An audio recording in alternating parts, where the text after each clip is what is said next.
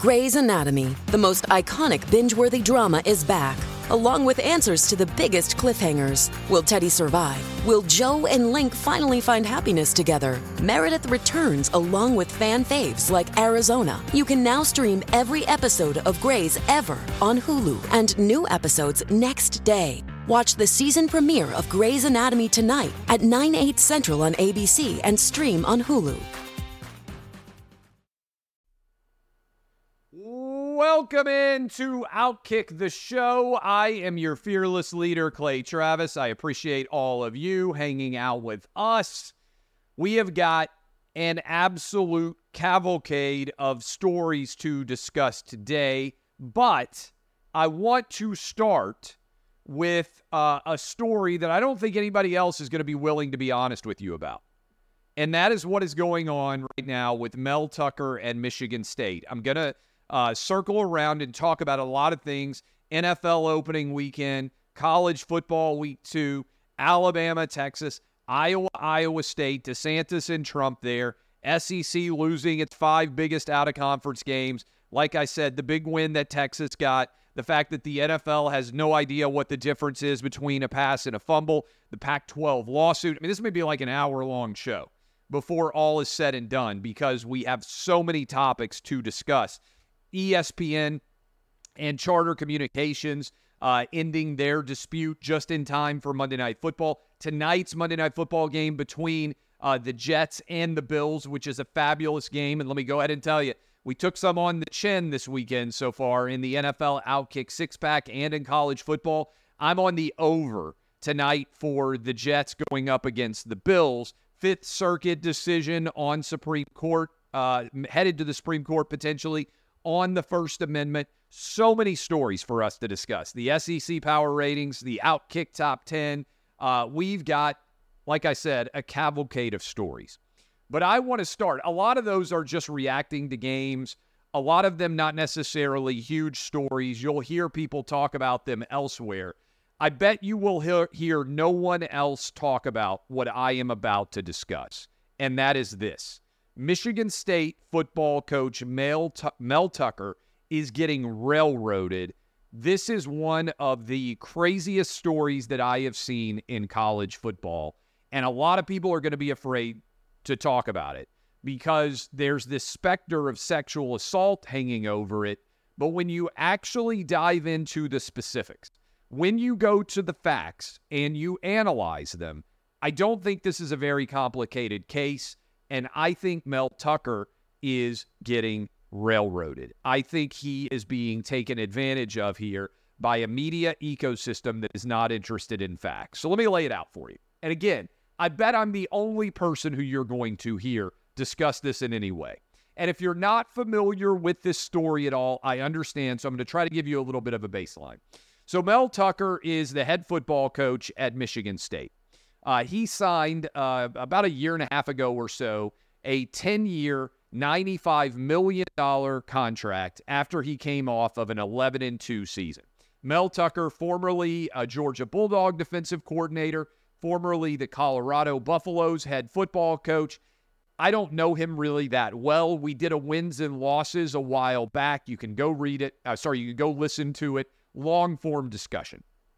So, Mel Tucker brings in a woman named Brenda Tracy, who is a sexual assault survivor and now makes a living going and talking to schools about sexual assault related issues and trying to get players, coaches, administrators, everybody in, involved in college athletics to understand the significance of sexual assault and why you should not put yourself into situations that can lead to sexual assault related issues.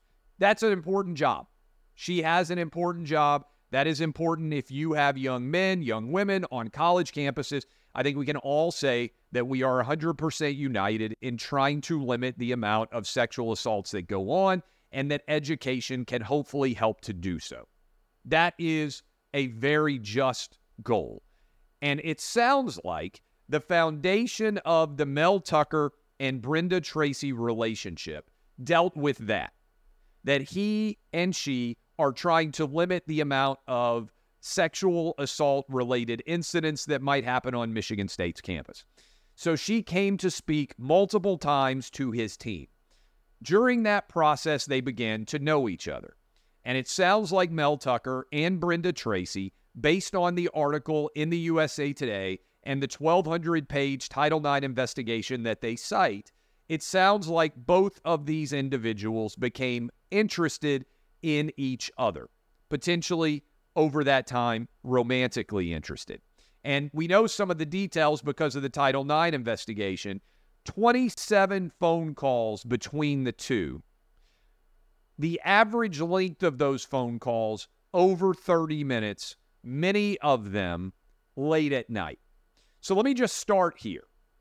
How many people, if you are watching and or listening to me right now, how many of you have made 27 phone calls lasting over 30 minutes in length to any person in America so far this year. I have not.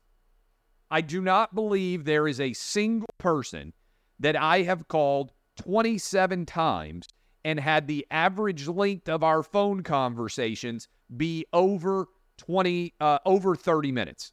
My wife, my mom, uh, coworkers, my kids. There is no one in America that I have called 27 times and had the average phone conversation last over a half hour. I bet most of you watching or listening to me as well would say the same thing.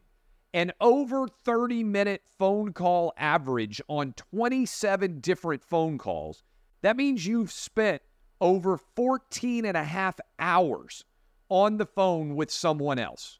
To me, okay, on its face, that does not sound like a work relationship. When I'm having work relationship phone calls, they aren't going on over 30 minutes every single time. Just doesn't happen. I don't talk to my kids that long on the phone. I don't talk to my own wife. I don't talk to my own mom that long on the phone. Okay? I just don't. This doesn't include text messages because, according to the Title IX investigation, neither side's text messages still exist. So they're just looking at the phone record. So remember, if you're talking to somebody this much, you're probably also texting them a lot. Okay? So I think at some point, I don't know when, there became interest from Mel Tucker and Brenda Tracy. And I think Brenda Tracy became interested in Mel Tucker at some point. I just don't think you would be on the phone with someone that long. Let me just put it to you this way. If you found out that your significant other was on the phone with 27 phone calls lasting over a half hour on average with a member of the opposite sex, would you think to yourself that's probably 100% innocent? I wouldn't. I bet you wouldn't either. I bet most significant others wouldn't either. Okay. So I think there's probably something going on. Now, Mel Tucker's married. Uh, and so Mel Tucker may have to sit down with his wife and explain what was going on with Brenda Tracy. And he may have already done it. I don't know him. Like I said, I don't get involved in other people's personal lives uh, by and large that I'm not involved with in some way. He and his wife have kids. They've been married a long time. I don't know what's going on in their life. If they have an issue with their marriage, then they can have that conversation. It doesn't involve his ability to coach football. If every football coach who ever had a personal relationship issue uh, was not able to coach football anymore, there'd be very few football coaches on the sideline. Football coaching, stressful job. You're on the road a lot. A lot of times you got young kids involved. Like a lot of marriages, it's just sometimes a challenge. All right. I'm just saying that. Okay. Background. Mel Tucker is going to potentially get forced out of his head coaching job at Michigan State and lose $80 million because of one phone call that evidently had phone sex involved. And again, if you got kids, maybe this is the time you could, you know, the opening of this show, maybe they don't want to hear this, right? I'm talking for adults now, all right? The USA Today, according to their report here, uh, and I'm reading from their report because I haven't seen the Title IX investigation. I haven't read it. Um, they talked uh, for hours of times, and uh, they made a phone call. This uh, this phone call dealt with uh, this was on uh, this was on. Let me make sure that I get the the dates right. I want to get all the details. This was a phone call in December. Um, she was at her home office in Oregon, and Mel Tucker called her from Florida at 12:39 a.m. on the East Coast. So it's nine. Was that 9:39 on the West Coast? 12:39 a.m. on the East Coast. This is a post midnight on the East Coast phone call, a late night call on the West Coast. I don't know what most of you do for livings. I doubt that you, in general, accept phone calls that last for over 30 minutes after midnight on the East Coast, after 9 p.m. on the West Coast. All right. This is a phone call that lasts 36 minutes. 36 minute phone call. I don't know how many of you watching right now have even had a 36 minute phone call this year. I bet a lot of you have not. Mel Tucker calls and it turns sexual. Uh, and Mel Tucker admits that he that they had phone sex and that he jerked off while they were doing it. I think his position is she thinks she was also he thinks she was also enjoying it. Okay? 36 minute phone call. I don't know about you, but if someone called me and they told me that they were jerking off on the other line, and I stayed on the phone call for 36 minutes, I think it would be reasonable to presume that I was consenting to the phone sex. This woman, Brenda Tracy, says that she panicked. She said, in the moment, it didn't occur to her to hang up. Eventually, she said something along the lines of, If you do this, I don't ever want to hear about it. We're only friends. That's it. That's what she says. 36 minute phone call. He's jerking off. You are so overcome with trauma that you don't think to push the hang up button. I don't believe it. I'm going to be honest with y'all. I don't think a jury would believe it. Wait, you were so disappointed in what was going on that you stayed on the phone with him for 36 minutes? Okay, that's point one. I just don't believe it. I don't believe that you have 27 phone calls. They average over a half hour each. You get called at 12:39 a.m. You stay on the phone for 36 minutes. I think what was going on here, if you look at the evidence, Mel Tucker was interested in Brenda Tracy. Brenda Tracy was interested in Mel Tucker. And after this phone call, it sounds like Mel Tucker got upset because Brenda Tracy told people about it, and word got back to him that she was talking about it. And then he decided to cancel her next speaking engagement on the campus. And so then, on top of all this, uh, she then decides that she is going to complain to the Title IX investigation. She waits months, eight months, to file a Title IX complaint with Michigan State about the phone sex. There's going to be a hearing eventually in October. She is trying to get him fired now because, in my opinion, he decided that he didn't want to be in a relationship with her. He decided to cancel her next speech on campus, and she decided she was going to go after him and file a Title IX complaint. They initially tried to settle this case. They weren't able to reach what I'm told is a settlement. And so now she is saying that he needs to be fired because she was a victim here. What is the crime? The crime is that they engaged in phone sex for 36 minutes back in December, a couple of years ago, whenever it was. And now this guy can't work as the head football coach at Michigan State again? That's not a crime. There's not even an allegation that he committed a crime. He was a guy who was interested in a girl. She returned the interest. When he decided he wasn't interested in her anymore, she turned him in, and now she's trying to get his job. I'm not saying Mel Tucker did any did nothing wrong. He's going to have to talk to his wife. He probably had to talk to his kids. He's being humiliated right now. He's being dragged through the mud. She went to USA Today and gave them this entire story and said, write it up. And he is suspended now, and they are potentially going to fire him. For what? One phone sex call? Am I am I taking crazy pills here?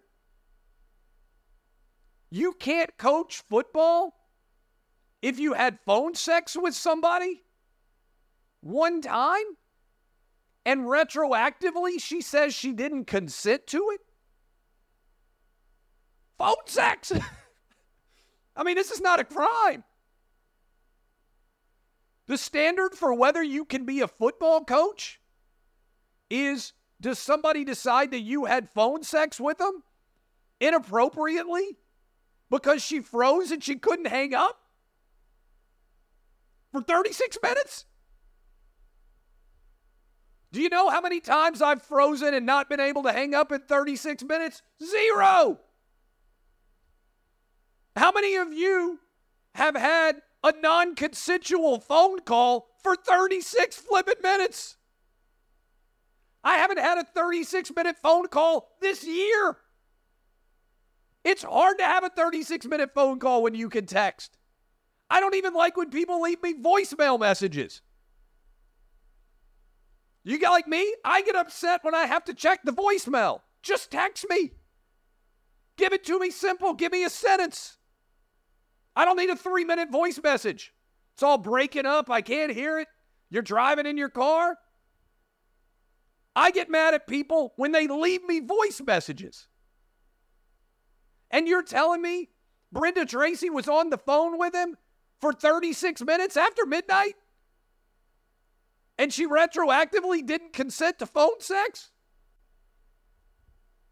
He didn't even touch her. I, am just, I'm looking at all this evidence. I read this article and I was like, there's got to be something else here. They're going to take this man's $80 million? That's the most expensive phone call in the history of mankind. I thought 20 cents a minute was expensive back in the day. This man got $2 million a minute. Over $2 million a minute. How am I the only person even talking about this? Did anybody else read this article? Is there anybody else in sports media that's like, hold up, this is crazy? She talked to him 27 times, an average of over 30 minutes each time. On the night in question, it was a 36 minute phone call. And the only reason she made a Title IX complaint is because he cut off their relationship. I don't know Mel Tucker. Maybe he decided, you know what, this has gone too far. This is not a good decision. I made a mistake. It was after midnight. I shouldn't have called her. I, it was dumb of me. I've got to cut this relationship off. I'm married. I've got kids. I got too much at stake. I don't need to be involved. I don't know. Again, because I don't know Mel Tucker. But how is he going to lose his job over this? And how is she a good person for doing this?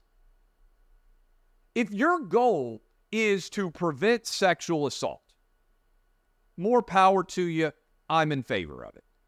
If your goal is to prevent sexual assault, aren't you delegitimizing the work you're doing by claiming that you engaged in non consensual phone sex in a 36 minute phone call and that the guy who was on the line with you has to be fired Who would ever trust this woman again?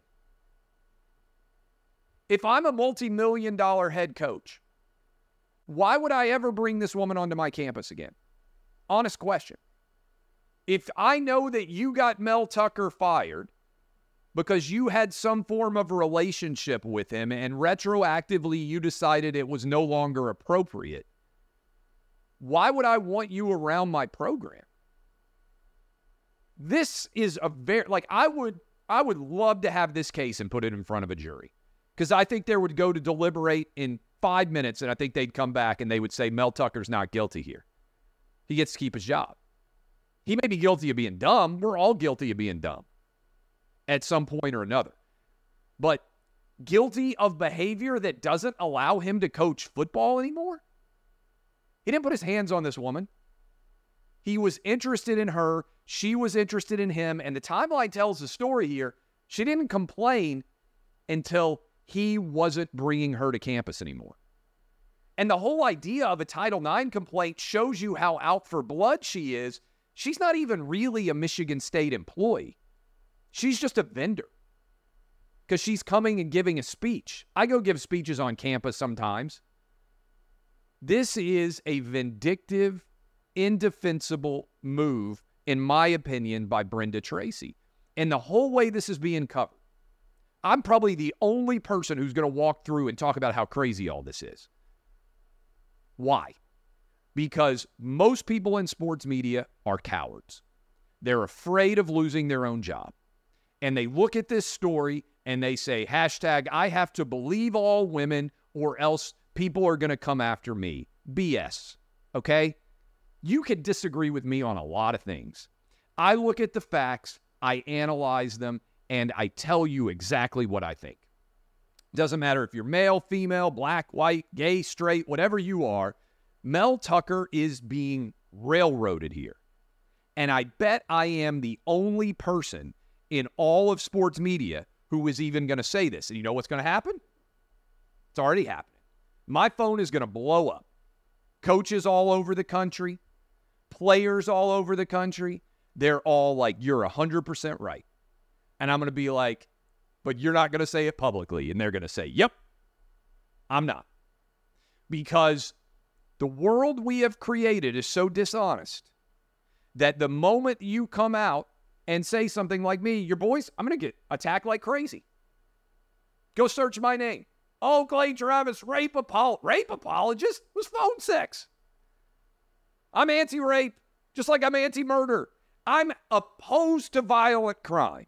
I hate violent crime more than anybody. So far, I've avoided ever being accused of a violent crime. I hope to go to my grave with that to my name. So far, so good. But that doesn't mean that you have to accept all of these BS arguments. And I just ask you this this man's going to lose his job potentially because of retroactive, non consensual phone sex?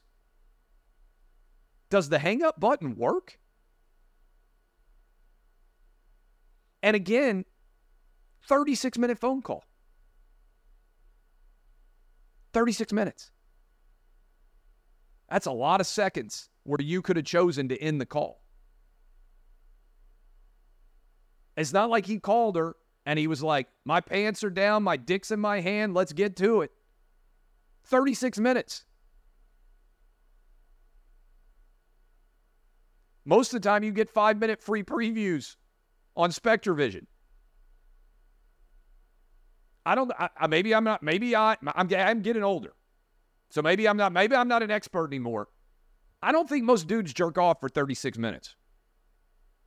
That honestly sounds kind of miserable. So, 36 minute phone call. And you were so traumatized you couldn't hang up. But it's amazing how you didn't complain until he tried to break the relationship off. And now she's the victim? No, no, no. What she is doing is delegitimizing a huge majority of the work that she does. And Mel Tucker is just being railroaded. This is all BS. And I'm sorry for being so fired up about this. I've talked about it for almost 30 minutes now.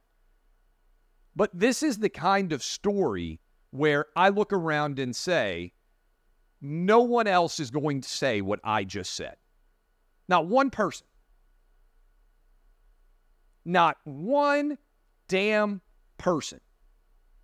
How many people work at ESPN? How many people work at Fox Sports? How many people work at CBS Sports? How many people work at NBC Sports? How many people work in sports media? Thousands? Tens of thousands? Not one person is going to read these facts and put their name behind it and say, this is BS, except for me. If I didn't just lay out everything that I did, not one person in sports media would point all of this out. Again, I don't know Mel Tucker. I don't have any relationship with him. I don't know Brenda Tracy. I don't have any relationship with her. I'm just looking at the facts as laid out in this USA Today story. And the fact that they're trying to take Mel Tucker's job for this is an absolute sham. It is a travesty. It is an indefensible railroading of a guy who didn't do anything wrong from a criminal perspective. He's human. He screwed up. He acknowledged that he screwed up and he tried to make things better. I just, I can't believe this is where we are. I can't believe that there are so many cowards in American society. I can't believe that the sports media, frankly, is filled with so many abject wusses. So many people are worried about trying to keep their $75,000 a year job or their $50,000 a year job that they won't speak the truth. And you know what? On some level, I get that. Because I've been poor. I've been in a job where I didn't make that much money and I'm worried about paying my mortgage or I'm worried about being able to pay for my child care, take care of my family. But there are people out there making millions of dollars. There are people out there making tens of millions of dollars. Who are you afraid of? Why are you cowards? Why am I the only dude with a pair of big brass balls that'll actually say what I think when stories like these happen? They need, look, I wish I was not alone. I wish there was a ton of people out there because if there were, stories like this wouldn't happen. The reason why we have allowed stories like this to occur is because cowardice triumphs. Everybody knows this is wrong. Everybody who read this article is like, this is crazy.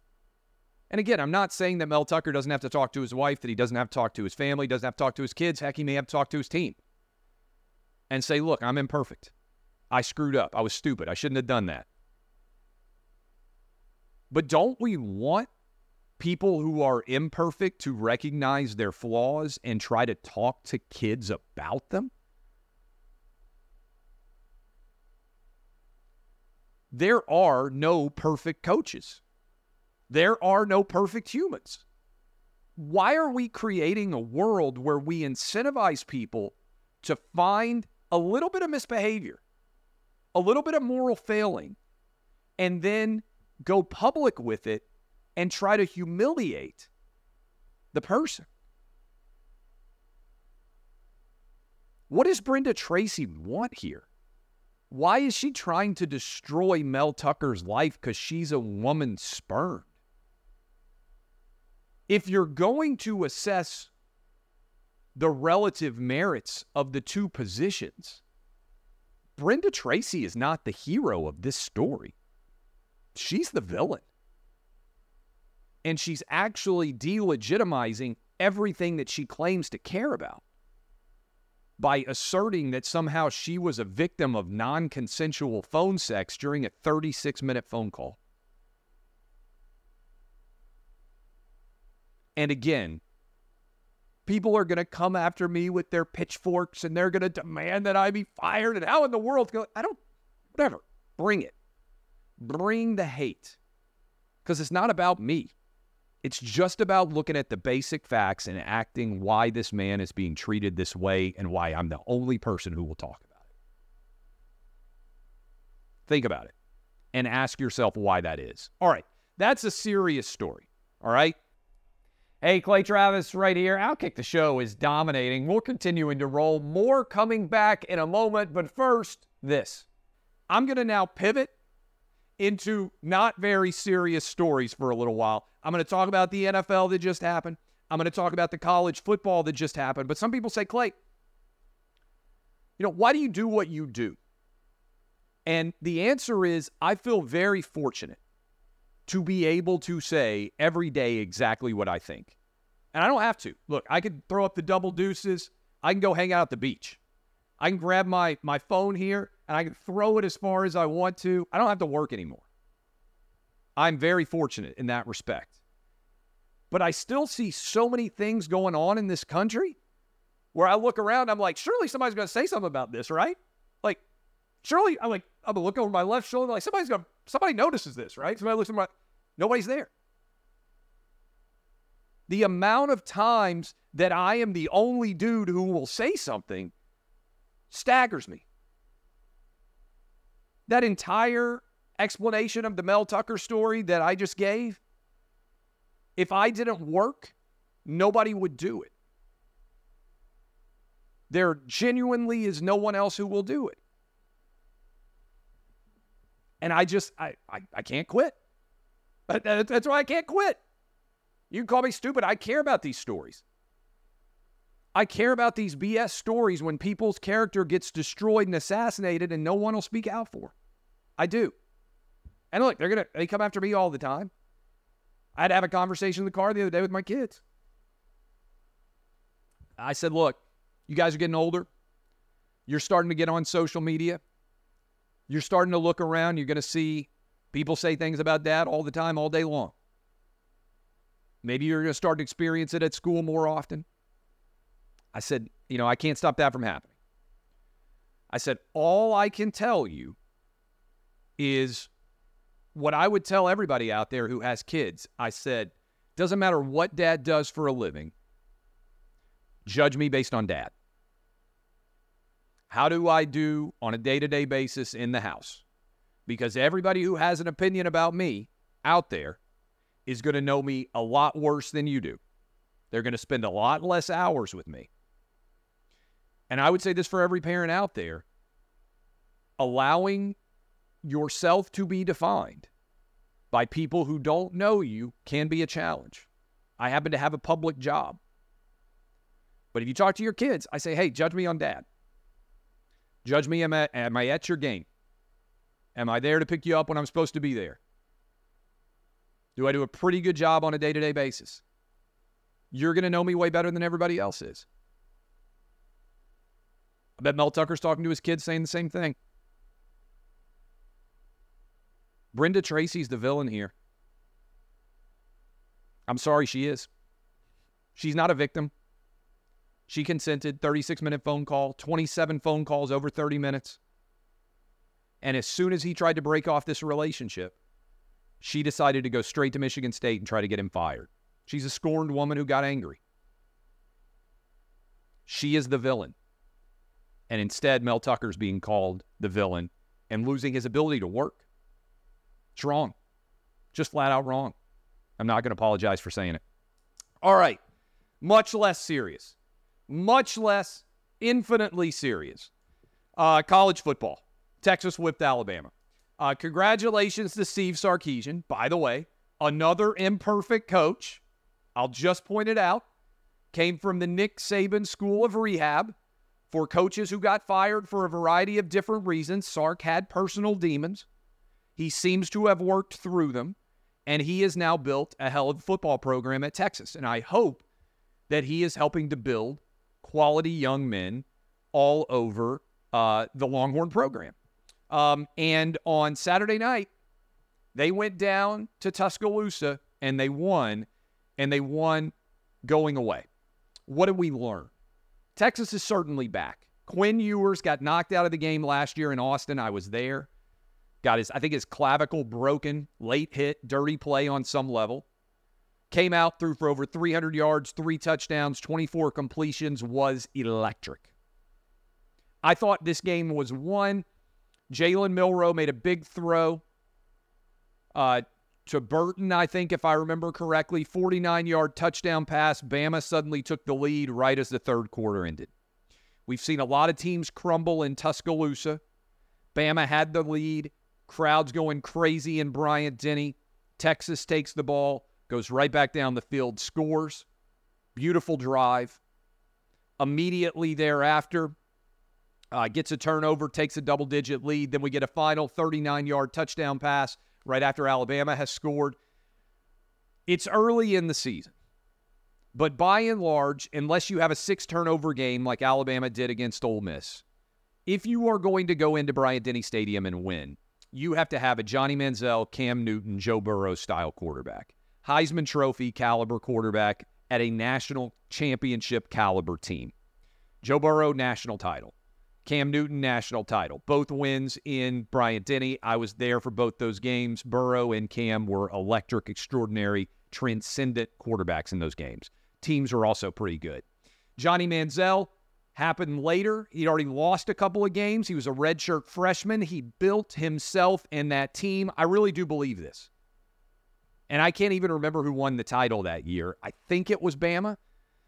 I think if Johnny Manziel and Texas A&M, the year that Manziel won the national title, I believe they finished 11 and 2. I think if they'd gotten in the playoff, they were playing the best in college football. I think Kevin Sumlin's team would have won the national championship that year. I really do. They were playing the best by the end of that year. But what all three of those guys had in common was those are November games. What we don't know about Texas right now is week two, September. How is Texas going to play going forward? They've only got a couple of top 25 teams on the schedule uh, Oklahoma, and I believe Oklahoma State, if I'm not mistaken. I think those are the only teams top 25 on their schedule right now. It remains to be seen how well Quinn Ewers will continue to play, how much this Texas team will continue to grow. But Texas is back, monumental win. What does it mean for Alabama? Alabama is now 8 and 3 in their last 11. I think, and I've been wrong before, but I think the Alabama dynasty is over. I think Alabama is just good. They're not going to be ranked number one, I don't believe, this year. I don't think they're going to re- win the rest of the games, although they're helped because the SEC doesn't look very good this year. But I think, as is often the case, this told us a ton about Texas and also a ton about Alabama. Unless Alabama runs the table, wins the SEC West, and finds themselves in the playoff race, I think it's going to be a disappointing year.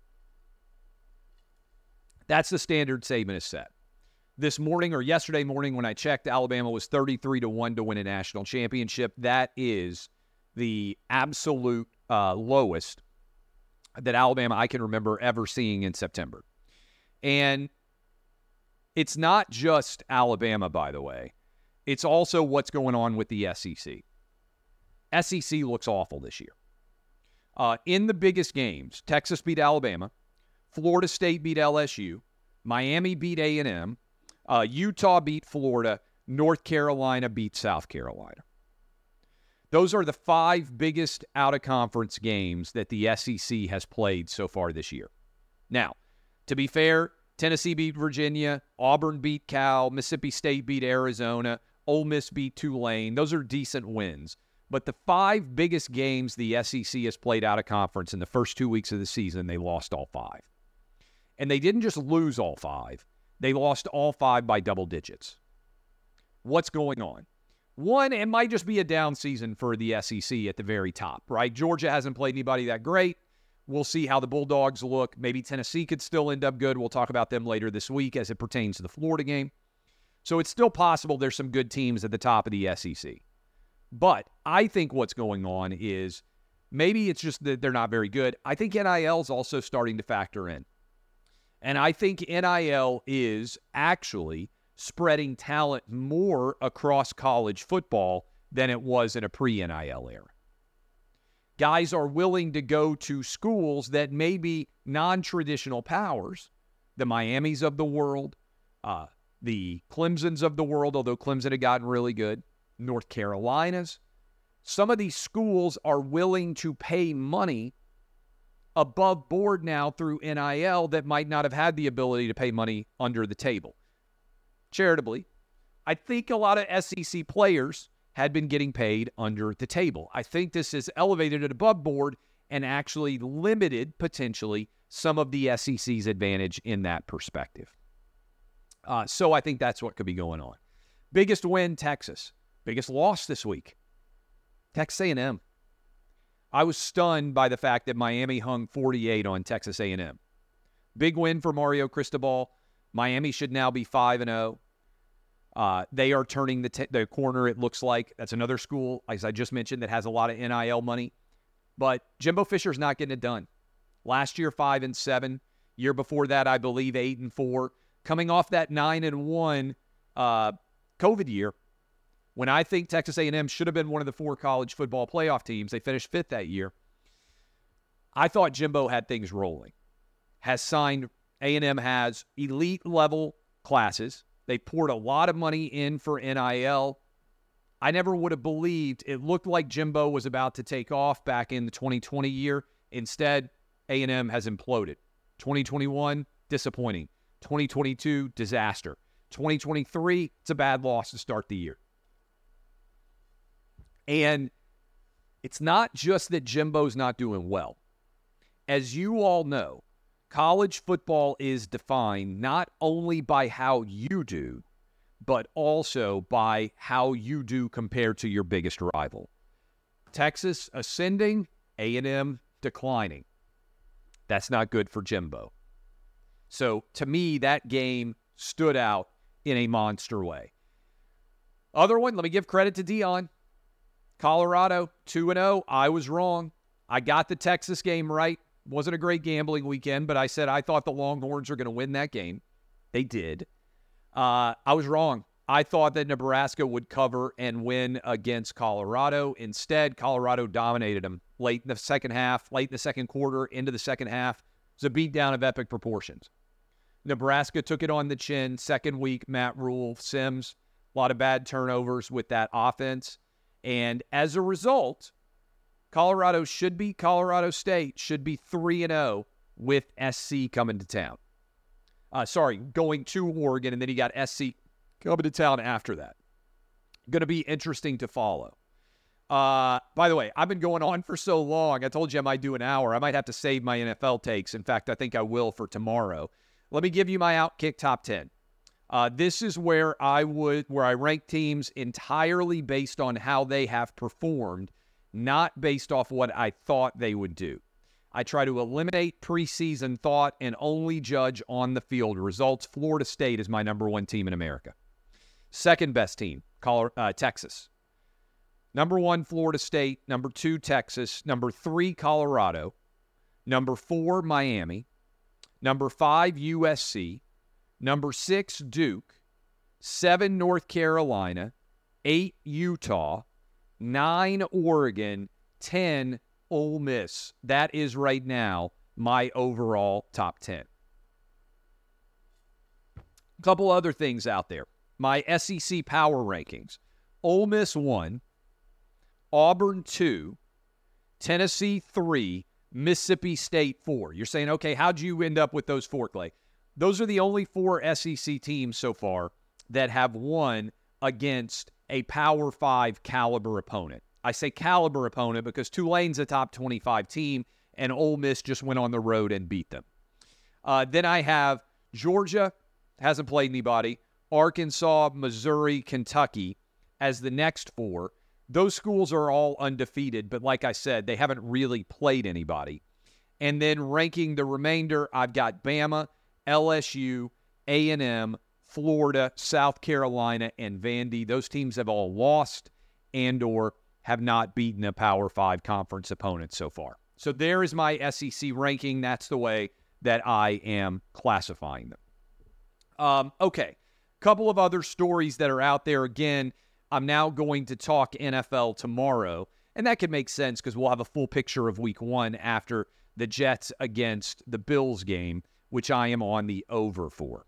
Um, they finally settled the ESPN charter dispute.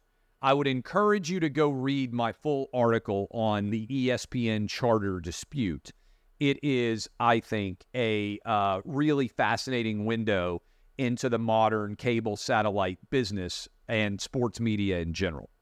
Um, and here is the truth 20% uh, of, so Charter got everything they wanted. ESPN rolled over and they gave Charter everything they wanted. Charter timed this well. They cut off ESPN right as college football started, right as the U.S. Open was going, held them over a barrel, and said, hey, give us what we want or else. ESPN relented. ESPN gave in. I think this further weakens the satellite uh, cable bundle because what it does at its most basic level is it changes the power dynamic. For decades, ESPN was able to say, if you take us off air, we'll absolutely rain holy hell down upon you. Charter said, yeah, we don't really need ESPN. Go and you can hop on another uh, service. Go sign up for Fubo. Uh, we'll be fine because Charter makes more money now off of broadband than they do cable. And this changes the dynamics in a big way. And I think it further hastens the demise of ESPN because everybody's going to look at what Charter got now and they're going to say, why wouldn't we get the same thing? And I think as a result, ESPN's in real trouble. Uh, but as a part of this, Charter gets access to all the ESPN streaming services. They also get to remove, uh, I don't know all these sh- these channels. Some of you may. Baby TV, Disney Junior, Disney HD, Freeform, FXM, FXX, National Geographic Wild, and National Geographic Mundo. I don't know much about these channels, but it's a sign uh, that we are going to see more and more cable and satellite companies standing up to Disney slash ESPN because the power dynamics have shifted. Uh, and ESPN was terrified that if they weren't on in LA and New York and Dallas, which are the three biggest markets for charter, that they were going to have massive failures. Uh, and uh, and I don't know when this thing would have gotten resolved. So ESPN rolled over and said, uh, "Hey, you're right. You're the boss. We apologize." Effectively, uh, DeSantis and Trump were at the Iowa Iowa State game. Good move by both. I would point out that I thought it was interesting. Trump sh- uh, sat in a suite. DeSantis was in the crowd with Kim Reynolds. Trump has opened up a big lead. Uh, it was a chaotic scene, I was told, all over Ames. Uh, as uh, I lost, by the way, on the uh, on the over under game hit under again. Um, but to me, um, nothing has changed yet that is going to alter the dynamics of the race. You say, who's the nominee going to be? If Trump wins on January 15th in Iowa, I think it's going to be very hard for this not to have been a settled race. So pay attention to how much campaigning actually is going on to in Iowa as we sit here with four months to go until uh, all of this ends up happening. Uh, by the way, tomorrow, NFL reaction, Pac 12 lawsuit analysis, Fifth Circuit First Amendment analysis, why it's important. I want to close with this Novak Djokovic. Uh, you may have seen I shared from the U.S. Open. Novak Djokovic won the U.S. Open this year after being refused entry last year because he wouldn't get the COVID shot. Um, and Moderna sponsored the shot of the day, which ESPN aired. Novak, of course, refused to get the Moderna or the Pfizer shot, like me, uh, because he believed he did not need it. He already had COVID twice, and he did not believe that he should be required to have that shot. I think Novak Djokovic is one of the bravest athletes of our era because to me, bravery requires that you give up freedom or potentially risk your life. Uh, that's the basic definition to me of, of, of courage, of bravery. Novak Djokovic wasn't allowed into the United States. He was ridiculed, ripped to the high heavens, and he risked whether he would become the greatest tennis player of all time. He wasn't allowed into Australia in 2022 he returned and he won the 2023 Australian Open. He wasn't allowed in the United States in 2022. He returned and he won the 2023 U.S. Open. Novak would have been favored to win the U.S. Open and the Australian Open in 2022. He now has 24 uh, Grand Slams.